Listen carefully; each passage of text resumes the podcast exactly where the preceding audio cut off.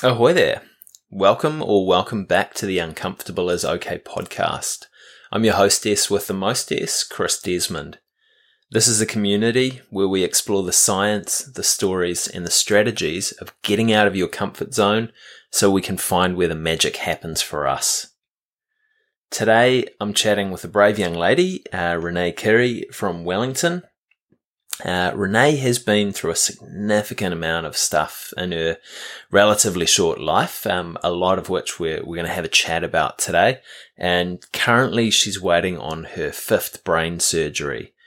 So at the moment, she's she's really telling a story uh, about what it's been like to go through this and what she has learned from from going through this this process. I was pretty stoked that I got to speak with Renee about it. Some of the things that we converse about today are going through and navigating identity shifts uh, based on how our physical capacity changes over time. Uh, learning how to be proud of yourself and why that's so important. Learning how to build trust in yourself um, and how to kind of progressively go and build build trust that you can uh, approach a, a, whole range of different situations, some of which you've you've never encountered before. Um, and the concept of self love to get you through those tough and uncomfortable times. Uh, before we kick off the episode, we're still supported at the moment um, by the guys over at How to Make Simple Videos, which is a, a great opportunity for you guys. So, some of you guys will remember my mate Will Fleming. Um, I appeared on his podcast a while back, Willosophy. He came and appeared on my show as well, back in episode 70, I think it was, which is an awesome chat if you want to if you want to go back and have a listen to that.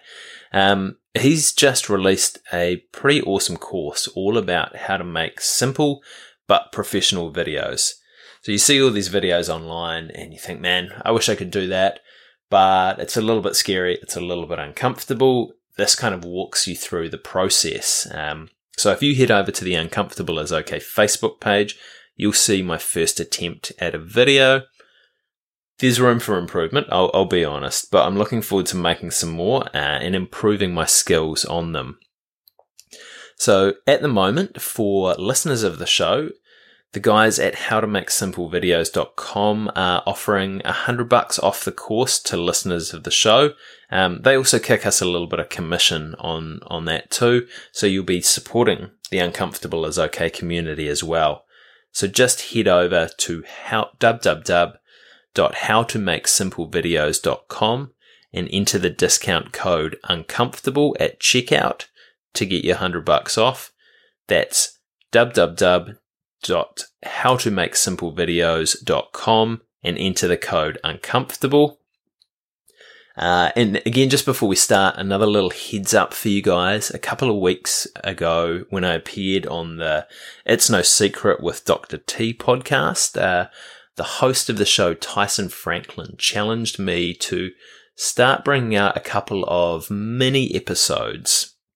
So the first one is coming out this Friday, uh, and it's it's talking about what your comfort zone actually is.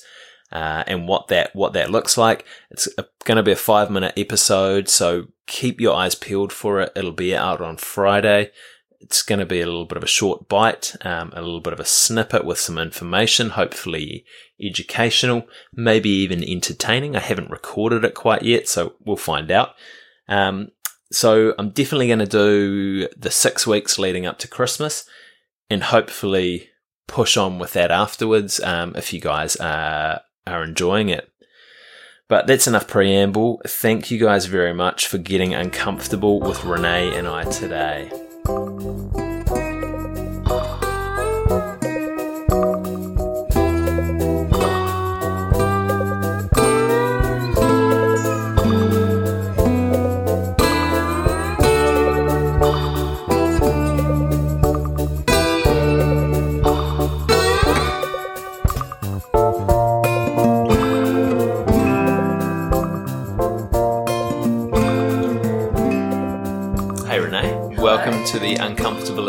Podcast. It's cool to sit down with you today. How are you? Good, thank you. Excellent, excellent. Um, can you give me and the listeners a little bit of background about yourself? Where are you from? Where did you grow up? Were there any kind of big experiences when you were younger that sort of shaped you as a person today? Uh, yeah, sure. I grew up on the Kapiti coast with my mother and one of my brothers. I grew up playing sports mainly. I'm a very active person, love sports, love fitness. Um, pushing myself to the limit, I've always pretty much done. Mhm. Um, so, yeah, I have two older brothers. I guess my challenging and driven side is to be up there with them and follow them. Yeah. That's where that comes from. Had that was that kind of predominantly a physical push of yourself, or it pushing yourself in other areas as well? No, mainly physical. You Yeah. know, if they did jumps on their bikes, I want to do a jump Yeah, on my yeah, bike. So, yeah. um, yeah, I didn't really get the chance to experience all the girly, girly little things. Are you disappointed in that? you don't sound too disappointed. Now I am because I struggle. Yeah. I struggle with certain girl things, especially makeup. Not, Yeah. I just can't get that down packed. um, yeah, so I grew up on the little Kapiti coast there. Um, not I had a really really good childhood. Like my upbringing was incredible. Mm. Although my um, mother was a single parent with three kids, um, and we grew up quite poor. Like you just I don't know. Just all I remember was just getting in the backyard, getting dirty. You know, just trying to find our own own fun. Mhm. Um, but no, yeah, in saying that, I really had a really good upbringing. So nothing at, at a young age really shaped me to the person I am. Um, if anything did, it's to be thankful for what I, for what I have, um, and just the little things are really important because Mm. we didn't have a lot. We didn't have a lot of you know we didn't have flash cars. Sometimes we didn't have a car at all. Um, so yeah, it's just appreciating the little things Yeah, in yeah. life. Cool. Yeah, So you built a like a almost a really healthy gratitude uh, practice or concept within yourself. Yeah, yeah, Yeah. definitely. Yeah. Um, yeah, and it was probably so about the age of uh, about 16 uh, when I was in uh, college, I started developing. Um, I got quite sick quite a lot. I've, I suffered a lot from um, just stomach pains, ovarian pains, back pains, and I had no idea what it was. I lost a lot of energy. Um, I still tried to keep up with sports, but now I'm like I went from playing four sports to just one. Um, my parents and my family thought that I was gluten intolerant. They thought that I was dairy intolerant, so I cut out everything, cut out sugar. Growing up as a kid, and then I lost a lot of weight. And at college, at the about seven, at age seventeen, I got I didn't get bullied as such, but I got um, I got people talking about my weight and rumors that I had an eating disorder, and um, that didn't really bother me as such because I knew that I wasn't. I didn't have that. I didn't have an eating disorder. I wasn't bulimic or anything. It was just that I was in so much pain and had, didn't have the energy to do certain things that I wanted to do. So I used to just stay in bed. Um, so yeah, and then How did that um, How did that affect you going from someone that really pushed your limits physically Mhm. and played four different sports, and then going going from that to a not being able to do that stuff? Yeah, it was. Um, it was definitely hard because obviously, pushing yourself physically, there's a huge mental aspect to it all. hmm Um, so my mind was because my body couldn't go as fi- as far as I wanted to. My mind was like very against it. So it was it was more like you know what are you doing? Get out of bed, go for a run, go play the sport. You, you used to play four sports and now you can only play one. Like what's going on? So I questioned my my not only my physically like physic physical ability a lot, but also mentally as well was quite. Um, it was yeah, that was it was a huge challenge because I had my passion right in front of me, and my mind really wanted it, but my body didn't. Hmm So that was that. Yeah, that was that was tough. Um, yeah, and then I think it was about the age of twenty. So I went off and studied travel and tourism. Um, and then at the age of 20, I fell pregnant. And um, when I was going through all of that, that really rocked me a little bit because it obviously wasn't planned, wasn't really for kids at age 20. Mm. Um, and then I was suffering a lot of pain. I um, just in turn, like just my stomach and my ovaries again was just horrific. I couldn't, I couldn't stay awake. And when I got ultrasound, uh, they couldn't actually find the embryo, and then they were worried that I was going to have an ectopic pregnancy. Uh, me being me, ignored the whole fact, and I was like, "Oh yeah, I'll just go off and do life. I'll still go play sport." And then I ended up in hospital a week later, and um, after examination, internal, external scans, um, I got told that I did have an ectopic pregnancy. And within two hours, I was rushed into theatre and I got my fallopian tube removed. Um, and then also after the surgery, they told me that I had a very dodgy looking cyst in my ovaries, which I also had cut out.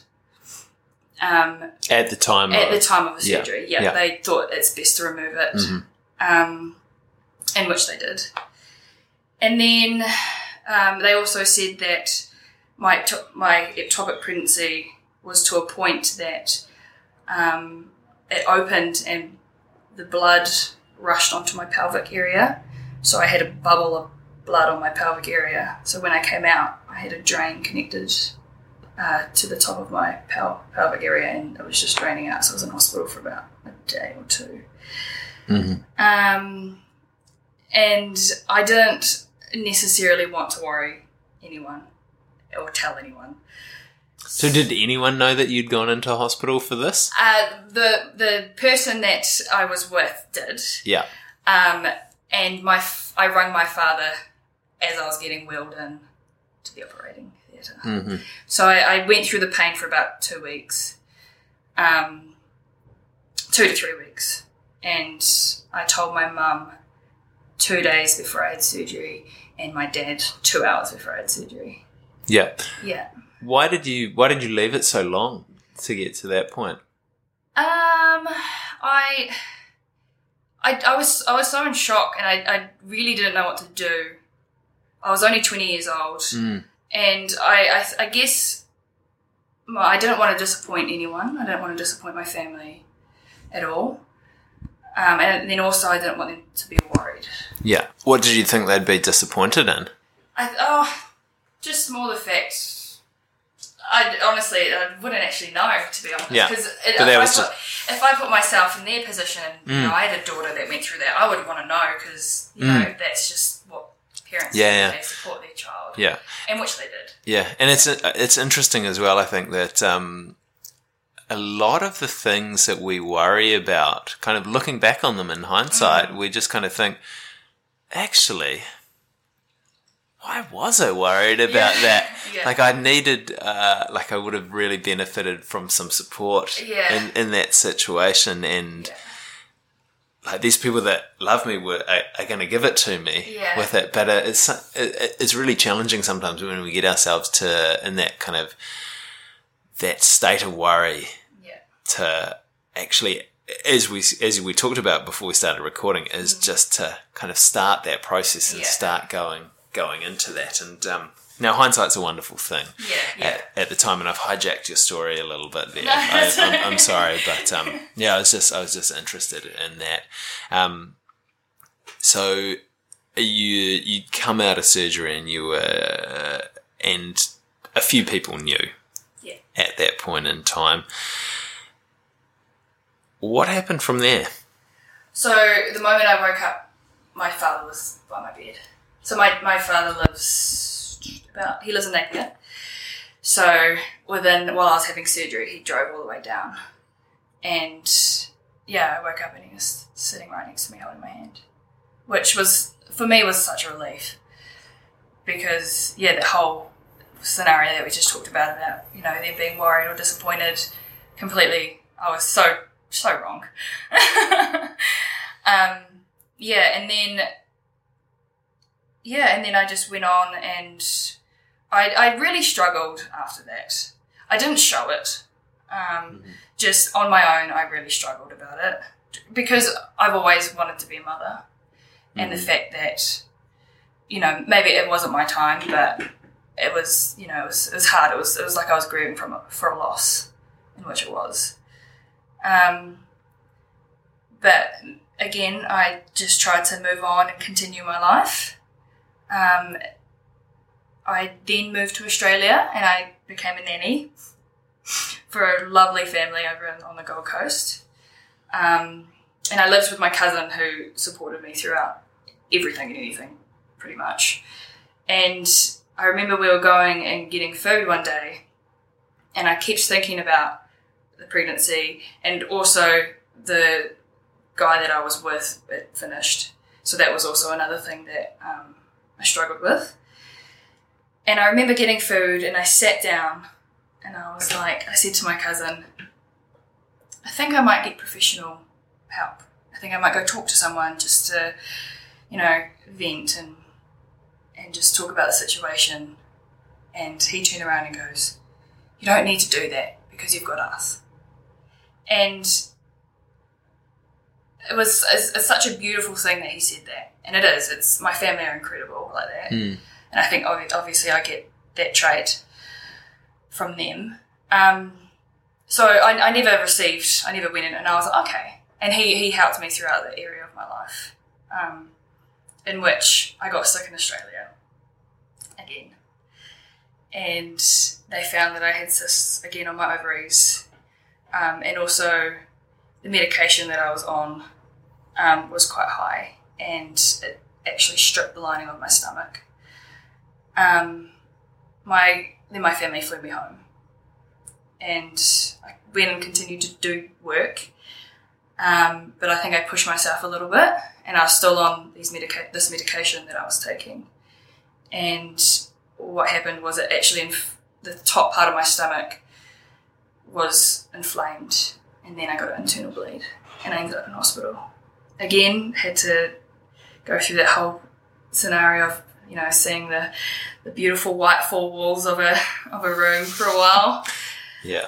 um, and then getting prodded and prodded at and examined and scanned, and it, yeah, it just went on for about two years, so about when I was twenty three. Um, yeah, Mm. and then so that I continue to work full time while undergoing just a few um, checkups and just a few more making sure that um, everything was okay. And then at the age of 23, I suffered from headaches.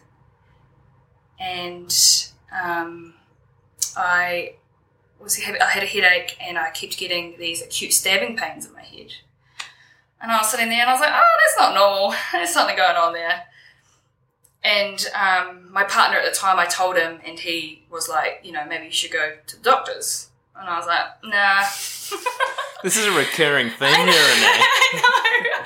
I was like, no, I'll be good. It's just going to last for like a few days.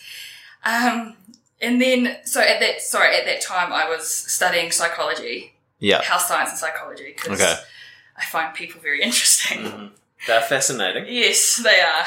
Um, so yeah, I was at uni and we were sitting in the library and I got up and I we were heading to the car and I was because I'm very passionate about boxing and I was going to boxing training and I stood there in the middle of the car park and my partner goes to me, "What are you doing?" I was like, "I don't know whether to go boxing or go to the hospital." I think if yeah, if you're asking that question, then yeah, there's probably a right answer Yeah. to that one. and he was just like, obviously the hospital. Hmm. Um, so I was very gutted that I was gonna miss my, my passion again, you know, Yeah, yeah. something that's in front of me and I can't touch. Um, so I went to hospital. I had a very good doctor, and she gave me a CT scan. I overnighted. Guy came in and goes, "You're clear." I was like, "Oh, sweet, okay, just a headache." Left, went home, and it sounds funny, but I decided I wanted to play PlayStation. So I played PlayStation. Was this like middle like- of the night or? No, it was like during the day. I had a day off, Yeah, you know, yeah, and I was, and my partner was like, "Oh yeah, I'm going to do some study," and I was like, mm. "All right, well, I'm going to play Tomb Raider." so I pulled out the PlayStation and I played it for like four hours because I was so determined of getting past the certain stage. Is this another uh, example of pushing yourself to your yeah, limits? yeah. Yeah, except it's not physically; it's just mentally now yeah, under the yeah, game. with Lara Croft. Yeah, yeah, yeah. Um, and my phone was on charge, and I went into the into the room, and I had four missed calls from an unknown number and a message. Checked the message, and it was a guy that the radiologist, radio radiotherapy, yeah, yeah, radiologist. Yeah, he rang me and left a message. He was like, "Hey Renee, it's so and so from radiology. Just wanted to let you know. Oh, um, we have found something in your scan. We do need you to come back into hospital. Um, if you want to give us a call before you come in, or just uh, just um, come into the emergency department, someone will see you." And at that time, my heart dropped. I was like, "Oh my, there's something going on in my brain. Something's happening." And I, I cried for the first time for a very long time about it because I had no idea what was going to happen. I yeah, it was I was in I was in complete darkness. I was just yeah. Went to hospital, and then they told me that I had a cyst in the middle of my brain, and I was like, okay. Um, what are you going to do about it? Pretty much, and they were like, well, we see we never operate on these cysts. Quite common in people, um, and but because you've come to the emergency department with all these symptoms, you know, we've we've got to keep an eye on it and whatnot. And the next, so the next four weeks, I want you to undergo this headache treatment, um, drug, obviously a lot of drugs, pretty much. And I was like, okay, I'll, I'll do that. And I remember turning to my partner at the time. I was like, this is going to be the hardest four weeks. You know, we've got to get through this. We're going to be good. And honestly, I'm still waiting for that four weeks to end. and it's two years later. Mm. Um, so yeah, and then I went on treatment, went on drug trials for six months, and then they put a ICP monitor in my head, which calculates your inner, intracranial Intracranial Inner- pressure. yeah, yeah, yeah, yeah, that one. Yeah. Um, yeah. So I had that. That was my first op, and I was in hospital for about a week, and they were still not okay to operate. So I had to go through more drugs, and I'm I've, I'm quite sensitive to drugs. I'm allergic to codeine, morphine, um, tramadol, so that I'm um, I don't have a lot of options there. So they give you a drug. Then when you get symptoms to that drug, they give you another drug. When you get symptoms to that drug, then they give you another. You know, so it was like a cocktail of drugs, pretty much. So I was on medication for about six to eight months, and it was, yeah, that was that was tough because I'm not a big fan of of medication. Through that time, I lived with migraine, stabbing pains, loss of vision, um, lower body weakness. Um, I also had pins and needles in my hands, my feet, and my face for six months of that. Um, I couldn't work out. I hospitalised probably three times a month at the least. Um, and then uh, another surgeon came on board and he decided, yeah, what I'm going to do is I'm going to go in, I'm going to pop, pop it. I was like, okay, cool. And um, so we went off and he, I went off for my second surgery was to get it popped and drained. And what actually happened was in my second surgery, he went in and um, he actually found that my brain was blocked. So the cyst was actually blocking my cerebral spinal fluid that flows. And he was like, oh, okay, that's, you know, that didn't show up in the scan. And they only said to me that we'll only operate if your brain's blocked. I was like, Mhm. okay, which it never showed. So he cleared that away, and then he decided to put a put a bypass in another area of my brain to allow the fluid to flow around there. And then he went to go back to the cyst to pop it. But as he approached my cyst, his cameras blacked out. So he had no idea. He had no idea where he was in my brain, and he was like, "Oh, do I just go for it? Do I not?" And he decided to pull out because it was just too unsafe. Mm. Um, so yeah, and so that was the second part of my operation, uh, second operation, and um, and then I still lived with symptoms. Nothing changed from that. So he went in for the third time and he popped it, and I came out of that surgery. I came out and I was like sitting up, had an ice block in my hand, had a smile on my face, and I've never felt such relief in my life. It was the most incredible feeling I've ever felt. Mhm. And What did it? What did it feel like for you? uh, painless. Yeah. um, my energy levels were like through the roof. Just happiness, freedom.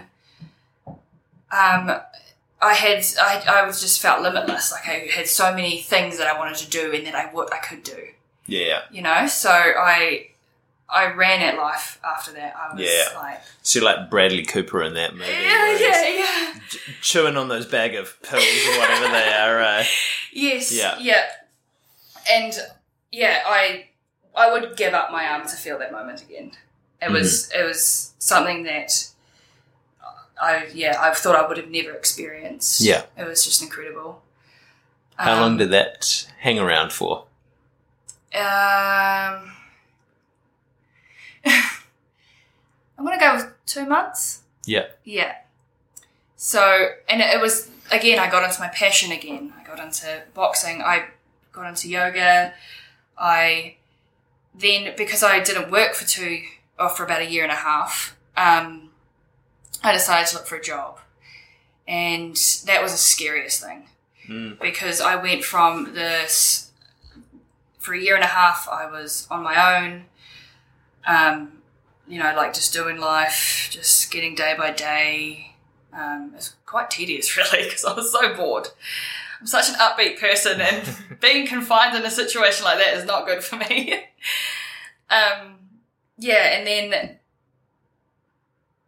yeah, So what was what was hard about looking like trying to sh- well I can imagine, but you're obviously trying to shift your life from that hmm kind of that just really symptom uh, focused place and, and waiting for, for something to kind of relieve yourself of those symptoms and then you have this you have this uh, operation that makes you feel amazing like Yeah. like Bradley Cooper um, but then trying to get back into work after that um, and again kind of I mean you're you've almost gone through kind of a couple of identity challenges with Yes. that. So when you were young, like you just full on going for everything, then, uh, then things started to go not quite the way you would have hoped, obviously. And that's, that's kind of changed your identity. And then you've, you've had all these symptoms for such a long period of time and now they're gone. Your identity's got to change back again to almost like what you were, what you were like before all of the medical stuff started happening and it's it's got to be reasonably confronting for that because I mean you can remember Mm. what you were like at that point in time before you before you started to have those symptoms but the focus for so long has been on survival Yeah. rather than uh thrive I don't know if I like the word thrive but um yeah yeah, surviving rather than kind of Just going and ex- going, yeah. living and exploring life. Yeah, yeah, Yeah. No, yeah, it was it was it's yeah, it was a huge shift for me. I learnt so much about myself Mm. under um, being sick. Though. yeah. What were the big ones that you learnt about yourself?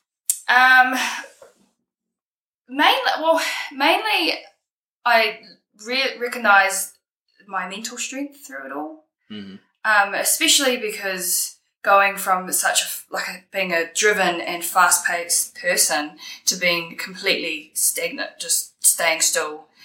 Um, you know, you I really learnt and got into my mind a lot. Mm-hmm.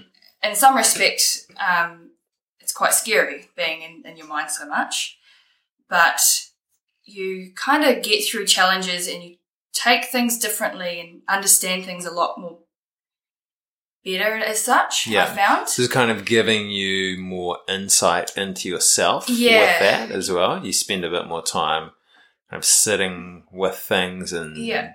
almost like observing Yeah. how you react to Yeah. them.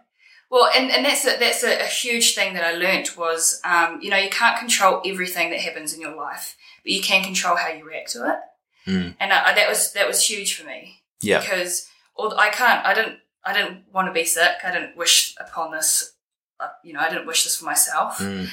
Um, and I could have, if I reacted in such a spiteful, horrible, negative way, I don't think I would have grown as much as I have. hmm Were there times that you did react badly to things? Like, was this was this something that you kind of uh, knew straight off the bat when you became unwell? That you're like, okay, I need to just keep my perspective upbeat and happy, and then um, I'm away laughing. Or was it something that kind of came to you over a period of time and just trial and error?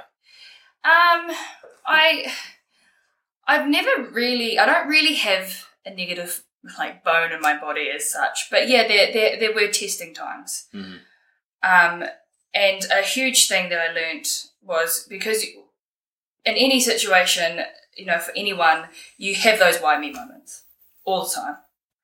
Um, and I, I, I did. I had those why me moments, and I was like, oh, you know, why did this have to happen to me? Why this? Why that? But throughout that time, I switched that whole why me to this is me. This is who I am. And that really helped me because it's the journey that makes you as a person, not the destination as such. Yeah. So I, yeah, I would, I would redo this in a heartbeat to become the person that I am. Yeah, definitely. Um, yeah, I've always been a very positive person and a very optimistic person, um, which has been good in situations like this. But also, you have to take a realistic approach to it. So, Yeah. and the way I looked at it was, you know, prepare for the worst, but hope for the best, as such. Yeah, Yeah. and that that really that really grew me a lot. So again, you know, so being uncomfortable is where you grow. Com- being comfortable is nice, but you don't really grow in Mm. being comfortable. Yeah, being Yeah. being un- being comfortable is important. Some, Yeah. Sometimes as well. It's yeah, nice. yeah, It's nice to be comfortable. It's nice to sit there, and I, th- I think being uncomfortable all the time isn't what the isn't what the kind of uncomfortable is okay Yeah, concept yeah. is about. But it's it, as you say, it's where you learn the most about yourself. It's Mm. where you where you grow as a person, um, and where you yeah you kind of f- find out about yourself and about Yeah. life. definitely, Mm. definitely. Yeah, so a lot of mental strength has come through, and a huge, a huge. Like I've always known who I am and who I want to be, kind of as, as a person. Um, and going through this not only grew me and not made me understand who I am, but it made me accept accept everything that I get that gets given to me. You know, I didn't want this dealt of hand, but I got it, and um, I think I'm dealing with it pretty well. Yeah. And I'm so proud of myself that I have. And I think that's so important is to be proud of who you are, but also how you became the person you are. And I, I, I yeah, I completely adore myself for what I've gone through and who I am. Yeah. Yeah. And I think, yeah, self love is huge. Yeah. Yeah, I think it's a really important concept as well, and it's it's something that uh, most people don't do particularly well Yeah. for most of the time. And Yeah. I mean, other than going through what you've been through, if you were to give some tips or advice to the listeners about being proud of yourself from Mhm. from what you've learnt going through this process, what would you suggest to them to to do or to to ask themselves to to help love themselves? Yeah. Um, well, I can only say from what I did. Hmm. And I listened to myself. I listened to my body. I tuned into what it needed with, um, you know, like passion, what I love the most, and also in some respect priorities of, you know, what's what's good now and what will be good for you later. Um, I know that at this stage, balance is huge for me. I think it's very important to do the things that need to be done, but also do the things that you know that's going to nourish you.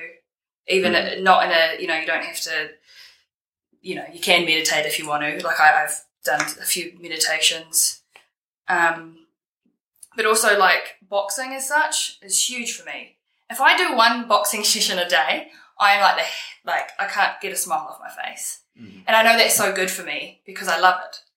So I think if you find what you love and you continue to do it, you don't have to do it day in and day out. But if you make sure that you give time to yourself to do those things that you love, I think that's really important. Um, Mm. yeah.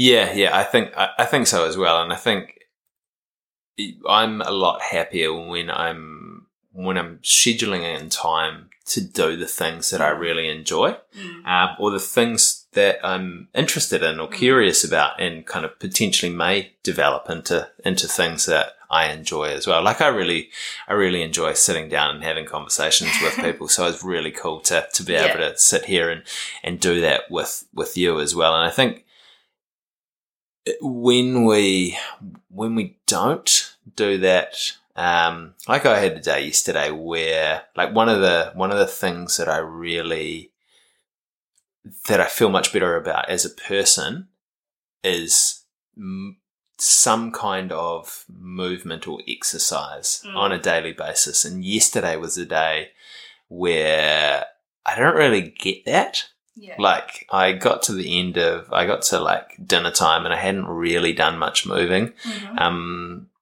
and then I had some stuff to do in the evening as well, so I do I, I wasn't going to be able to do that, so I just stopped and did like fifty press ups or something, and like it was. It, I felt better afterwards, but it wasn't it wasn't enough yeah. within I um I, I think I mean that's just that's just one example. There are a lot of little things that I really enjoy that make me better as a person. And I think it's about figuring out those things that kind of add to you as a person Yeah. and make you show up as a as a better person Yeah. kind of on a on a daily basis. I mean it, it feels it feels better inside for you and Yeah. like you feel like yeah this is this is good. I'm top of my game with this. Um, but also, kind of in that respect, if you're showing up, uh, if you're better as a person for yourself, you can show up better as a person for other people as well. Yes, definitely. yeah, yeah, And I think like it, you make an important point about um, about the balance with that and Yeah. making sure that we get enough of those things that nourish us as a person Yeah. to kind of keep doing good stuff. And it's not, it's not, as you say, it's not stuff that you need to have every day Yeah. Yeah. to do it, but you need to have enough of it. Yeah. Otherwise, I find that kind of, yeah, my, my energy levels drop. I'm not as productive. Um, I, yeah, I just don't show up as well for, for other people. Yeah. So, I mean, how I'm interested. How do you, how do you find that balance for yourself? Um, so I have only just recently, so um, I got re-diagnosed again this this year. It grew back, um, which means I'll be go- undergoing a fifth brain operation, um, the scariest one yet.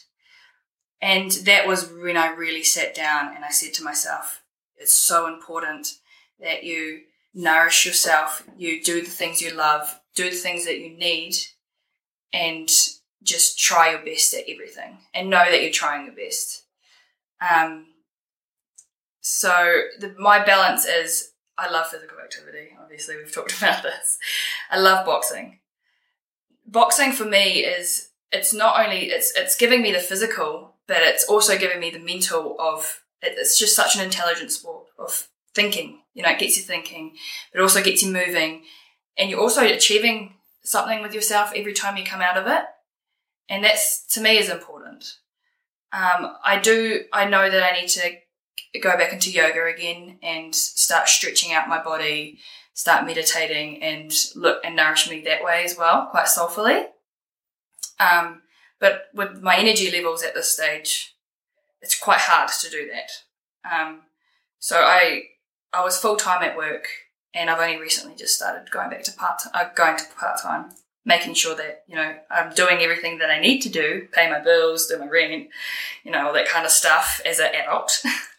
yeah. And but then I'm also giving time to myself to do all those things because I think the process of doing that is going to be so beneficial when I'm going to go through this fifth brain operation. Not only that, but I think it's going to recover me a lot better and quicker after as well.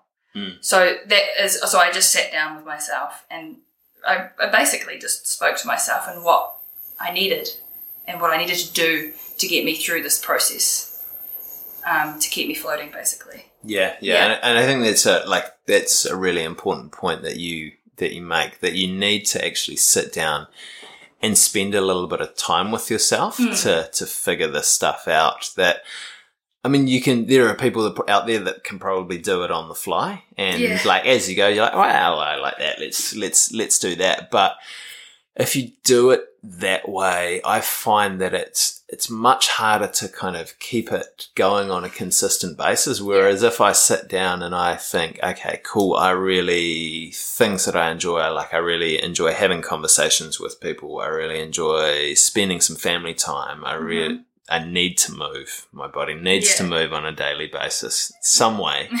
um, I need to make sure I get to sleep at a reasonable hour Yeah. as well, and kind of. And there are a few other things that I that I have in there as well, but if I didn't sit down um, and kind of write a plan, that stuff just kind of becomes a little bit haphazard about how it, how I fit it into my life and where I put it in there. Because I mean, everyone lives a busy life, Yes. and to nourish yourself, you don't need to. I mean, you don't need to quit your job and go Yeah. and kind of live on a retreat or a commune or kind Yeah. of sit in a cave at the top of your uh, top of the hill and drink spring water. yeah. Um, but I think kind of the way the way that most people live their lifestyles at the moment, hmm um, it's easier not to nourish yourself. Yes. Yeah. To, to forget. Yeah. Yeah, yeah, yeah, Yeah. yeah. So I think, um, yeah, for for me and yeah, for obviously for you as well, spending that time to to figure it out is so important. And I think with with that as well, that it's it's not just a one off. Mm. That what you're into and like what works for you changes over Yeah. time. Yeah. That like I like stuff now. Like I like capsicum now. I used to hate capsicum. It was horrible. I was like, I eat it now. I was like, this is delicious. yeah, yeah, yeah. So kind of going through and reviewing that stuff on a kind of semi-regular basis as well, just saying, checking in, oh, is this still working for me? yeah, yeah, sweet. Let's do more of it. Uh, nah, let's find something else or do, do less of, do less of that one is, is super important Yes. as well. Yeah. Yeah. Um, mind blanking, Renee, mind blanking. I had a I had a segue that I wanted to go off onto. Um, I mean, you're other than like with with prepping for this this next operation or, or kind of awaiting awaiting Yeah. it because I know that you don't know where when it is yet. Mhm. Other than doing the things that nourish yourself Mhm. that you that you have identified, how else are you dealing with kind of waiting for it to come? You know, that's the hardest thing. The hard this, um, you know, there's that whole saying of you know time heals, but the thing is, in certain situations, too much time can destroy you. Is, is not destroy you as a person, but it can have quite a negative impact on you, which I'm fully aware of. Um, the waiting game is is definitely hard because again you're you're out of you know you're not in control of something, and that's when that whole you know you've got to do all these little things to take back the control that you, you don't have. Um, but no, honestly, balance and just doing things that you love really heightens your life. And that I, that's that's all I know. That's what I do, and that's what's working for me. Um, I it's I do I do this this thing where I just chuck myself in the deep end. Like I'll be like, oh, I've always wanted to do this, and then I'm like, I'm gonna go do it. So I'm doing things that I wouldn't, you know, that I would always second guess myself, but now I'm doing things that I'm again putting myself in an uncomfortable position Mm. to fulfill this part of my life. Yeah. I mean, what's the, what's the process that you use for approaching that those uncomfortable situations? So you feel the fear. Mm. Like, do you, is there something that you tell yourself at that point to get you over the line and make you start, or is there something like a way that you approach it or a thing that you do? I just go. I, I basically my the thing that goes into my head is Renee, just do it. Um, through that throughout this time, this is probably what it's connected to. Is I've really learned to trust myself because you're you're the only person in this life that you know you sh- you need to trust. You can't trust anyone else. Well, you can, as, as to a certain degree, but you you are the only person that you can fall back on as yourself Mhm. with everything. You know, everyone has a choice. Everyone, um, you want to do all these things, and to do it, you have to trust yourself that you're going to do it, or that you're going to get there, or even just making the first step. So I've always had my own back, and so when I put myself in a situation that is fearful and that I'm completely nervous about, I just go, trust yourself and do it. And that's that literally it gives me goosebumps just thinking about it, and then I just do it. I don't look at the fear of it. I look at what's behind the fear. I look at the outcome of it. So, like, even even doing this, I was quite Mm. even Yeah, yeah, knew yeah, that yeah, I was I was quite nervous about this.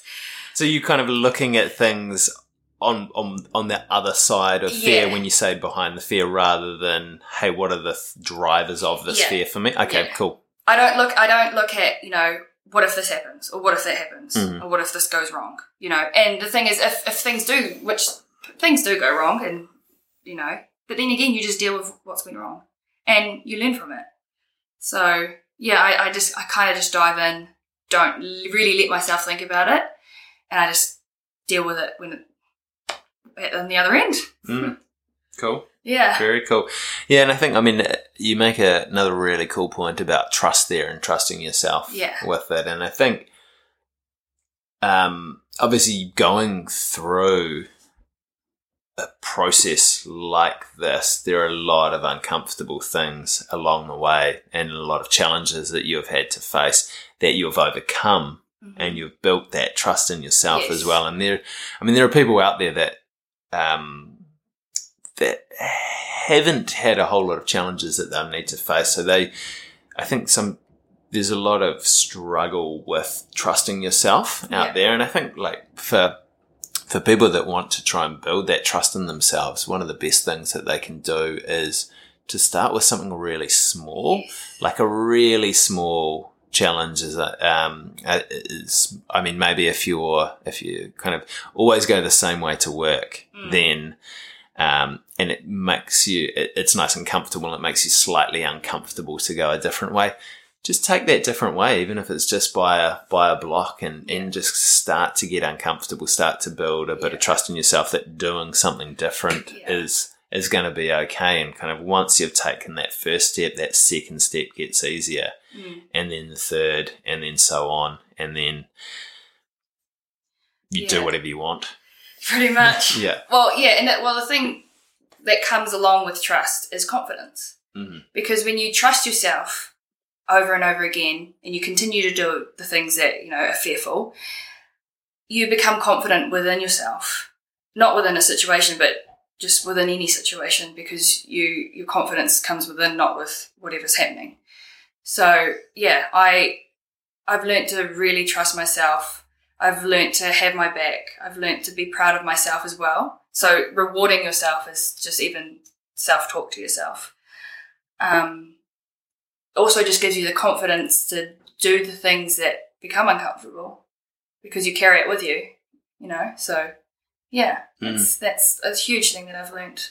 Yeah, yeah, that is Yeah. that is massive. Yeah. Um, Renee, what was the last uncomfortable thing that you did, and how did you get through it? The last uncomfortable thing I did was come out to everyone about my illness.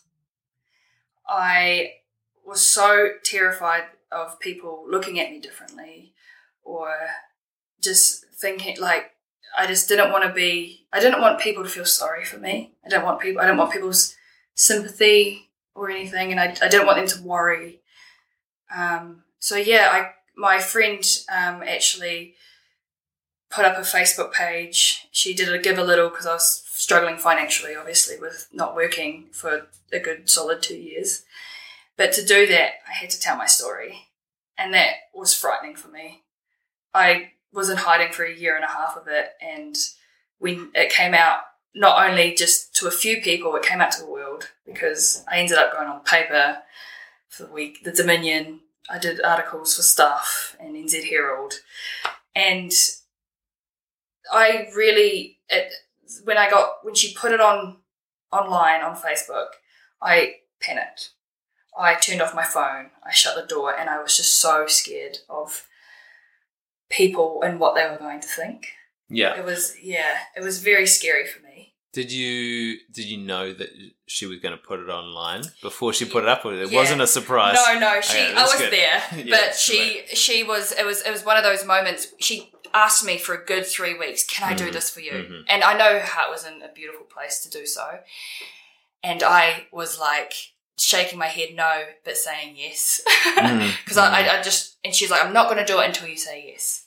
And then I finally said yes because I looked beyond that panic moment and that fear of it and the first few days, obviously, of being uncomfortable to what it may bring, to what my story may bring to other people. Mm. And that's how I got through that was I know I'm telling a story and I know people are going to see the raw truth of it all, but in some respect, it's going to help somebody else that's maybe going through it. And that really enlightened me. That really, um, really made me Mm.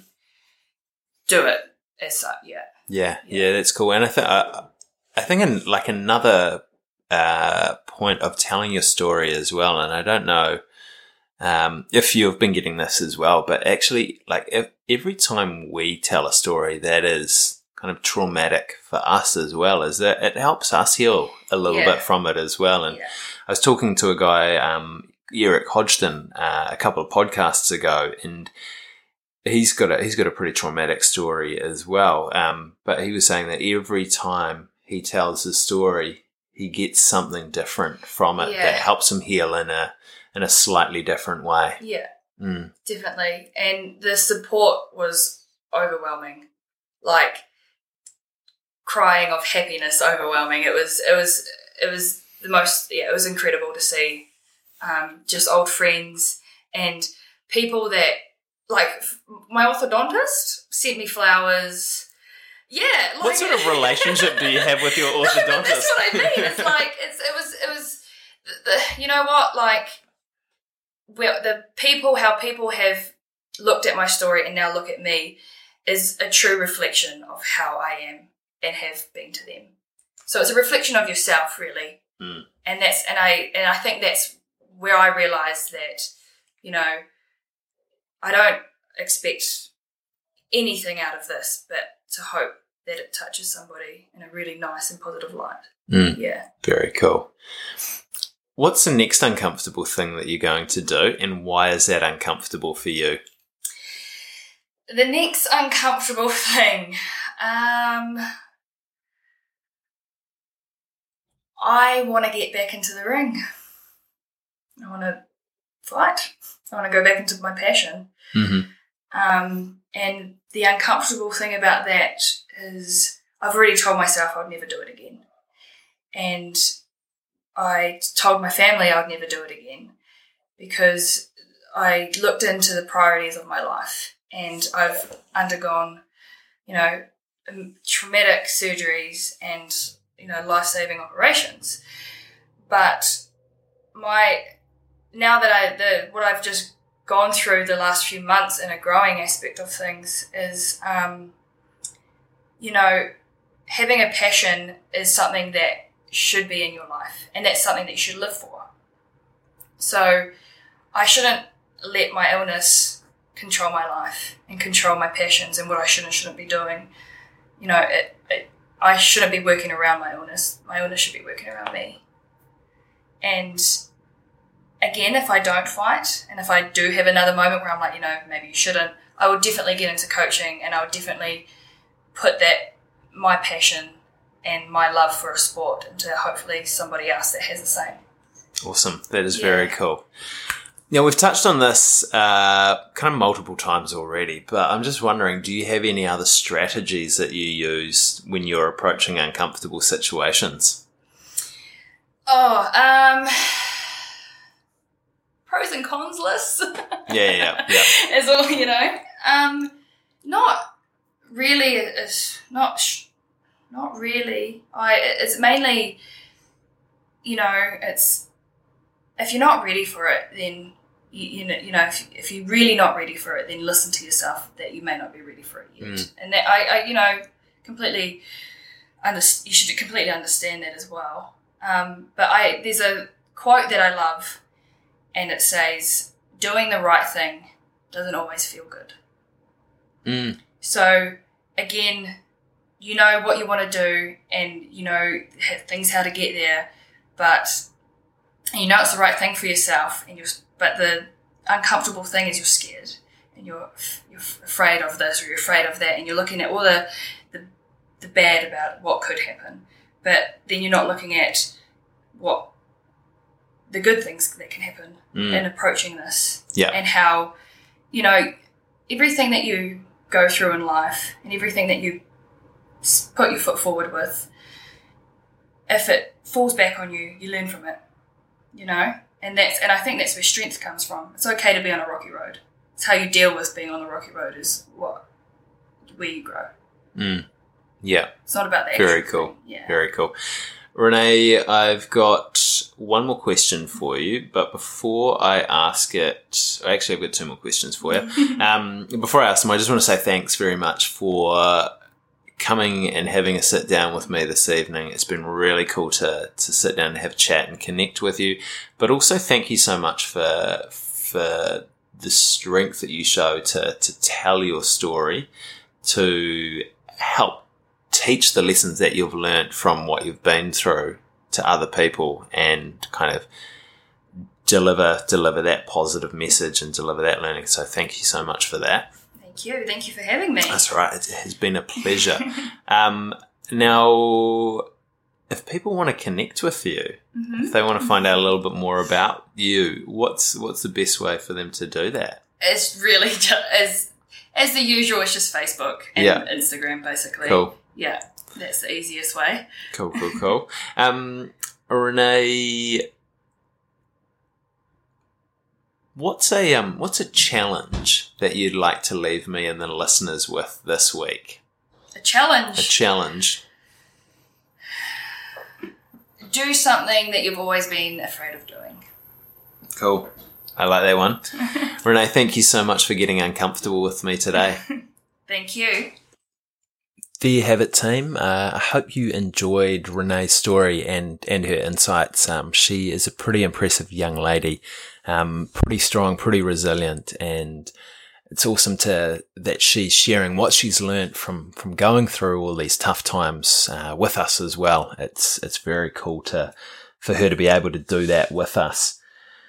Um, so again, guys, if you are wanting to to learn how to make simple yet professional videos, head over to www.howtomakesimplevideos.com uh, enter the discount code uncomfortable at checkout.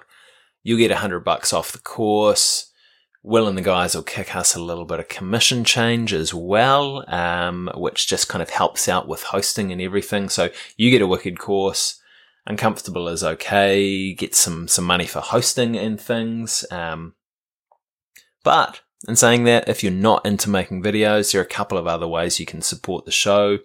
Uh, the easiest way is to share it out with your mates. Um, pop it out on social media, tell your mum about it, tell your neighbor about it. Um, water cooler chat, it's all good. Um, also, subscribe to the show on your favorite podcast app um, so you get the new episode coming out every Tuesday where we do an interview. And at least for the next six weeks, you're going to get a short five minute episode on Friday. Uh, just me having a little bit of a chat, giving you guys a bit of information about getting uncomfortable and about things that I've learned as well. Um, love to hear some feedback on that. If you, if you like it, if you don't like it, what I should call it as well. Um, because I, I'm a bit stuck for a name on that episode at the moment. Um, also, if you're if you're into it, uh, you can donate a couple of bucks to the show via our Patreon account, www.patreon.com slash uncomfortable is okay. Uh, but yeah, watch out for that episode coming out on Friday. And I will also see you again next Tuesday with a, another interview with the awesome Lucy O'Connor from Monday Hustle. But thank you guys for getting uncomfortable with Renee and I today.